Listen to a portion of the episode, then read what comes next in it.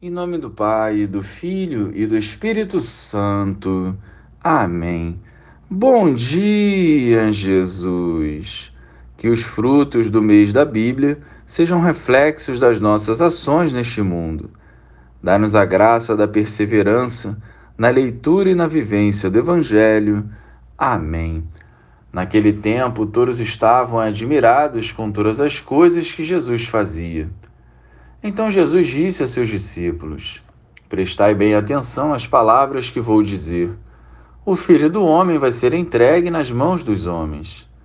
Mas os discípulos não compreenderam o que Jesus dizia. O sentido lhes ficava escondido, de modo que não podiam entender. E eles tinham medo de fazer perguntas sobre o assunto. Louvado seja o nosso Senhor Jesus Cristo, para sempre seja louvado. Jesus faz o anúncio da sua morte aos discípulos. O anúncio da sua paixão deixou os discípulos atormentados. Não era fácil a compreensão da verdade, mas Jesus já queria ir preparando o terreno para que os discípulos permanecessem firmes para a missão. Da mesma forma, Jesus deseja nos preparar para viver a missão. Ele não nos fala apenas de amor e misericórdia, mas também de perseguição, provações e dificuldades.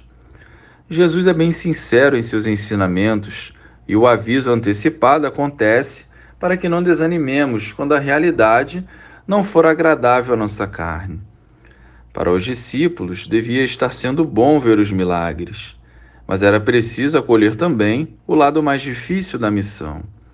A morte de Jesus não seria fácil assimilar, mas o Senhor que cuida de tudo preparava os corações para que, movidos pelo Espírito Santo, eles seguissem fielmente a missão.